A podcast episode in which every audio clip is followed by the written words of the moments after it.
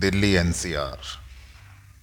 NCR के ऐसे पाँच इलाके जहाँ शाम के बाद कोई नहीं जाता? दिल्ली एनसीआर का नोएडा इलाका एक ऐसा इलाका है जहाँ देश भर में लोग आकर काम तलाशते हैं।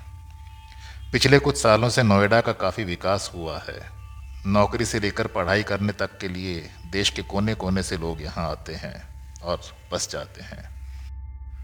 हाल ही में एक सर्वे में सामने आया है कि दिल्ली एनसीआर का नोएडा इलाका देश के कुछ भूतिया इलाकों में से एक है। नोएडा के कई इलाकों में लोग अपने आप को असुरक्षित महसूस करते हैं।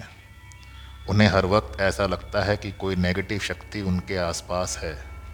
हालाँकि नोएडा में विभिन्न कंपनियों के हेडक्वार्टर से लेकर कई रेजिडेंशियल कॉलोनी भी मौजूद हैं। यहाँ कुछ इलाके तो दिल्ली के इलाकों से भी ज़्यादा महँगे हैं, लेकिन सुरक्षा के मामले में ये कई शहरों को पीछे छोड़ देता है।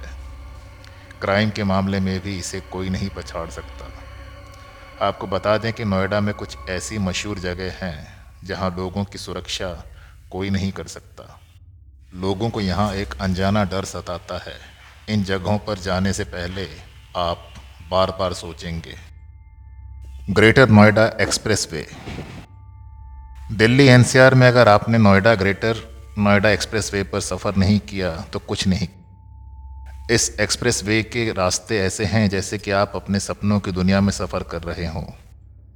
हालाँकि रात 11 बजे के बाद यही सड़क लोगों के डर में तब्दील हो जाती है। रात 11 बजे के बाद इस सड़क पर मुश्किल से कोई दिखाई देता है। ऐसे में अगर आप बीच सड़क पर अपनी गाड़ी को लेकर किसी मुसीबत में फंसते हैं तो शायद ही कोई आपकी मदद कर सकेगा। लूटपाट, किडनैपिंग और रेप जैसी घटना तो यहाँ आम बात। निठारी गाँव।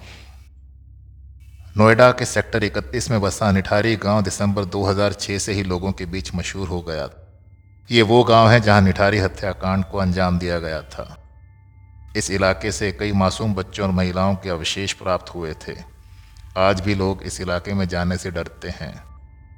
इलाका क्राइम के लिए भी जाना जाता है। छेड़खानी और दिन दहाड़े छीनताई की घटना यहाँ पर रोज़ होती रहती है। नोएडा सेक्टर इकहत्तर और चौहत्तर। नोएडा के कई इलाके अभी भी अंडर कंस्ट्रक्शन हैं। यहाँ गगनचुंबी इमारतें लोगों को अपनी तरफ़ खींचती हैं। ऐसे ही कुछ हाल नोएडा के सेक्टर इकहत्तर और चौहत्तर का भी है। ये इलाका रेसिडेंशियल कॉलोनी के लिए मशहूर है, लेकिन लोगों को यहाँ नेगेटिव शक्तियों का एहसास होता है। इन इलाकों में ऐसे क्राइम होते हैं जिनके बारे में जानकर आप काँप उठेंगे।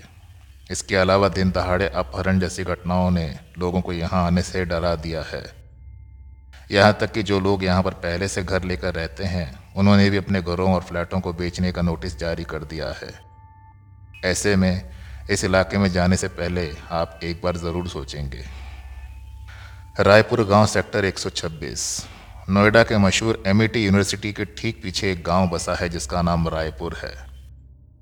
दिन के समय तो यहाँ पर छोटी दुकानें खुली रहती हैं, लेकिन सूरज डूबने के बाद ये इलाका बिल्कुल सुनसान हो जाता है। शाम के बाद आपको यहाँ जाने में भी डर लगेगा। रात के अंधेरे में ये जगह कहीं खो जाती है। ऐसा लगता है कि जैसे यहाँ कोई रहता ही नहीं। शाम के बाद लड़कियाँ यहाँ बिल्कुल नहीं जाती। यूनिवर्सिटी के प्रबंधन की तरफ़ से भी ये निर्देश है कि लड़कियाँ शाम के बाद इस इलाके का रुख ना करें।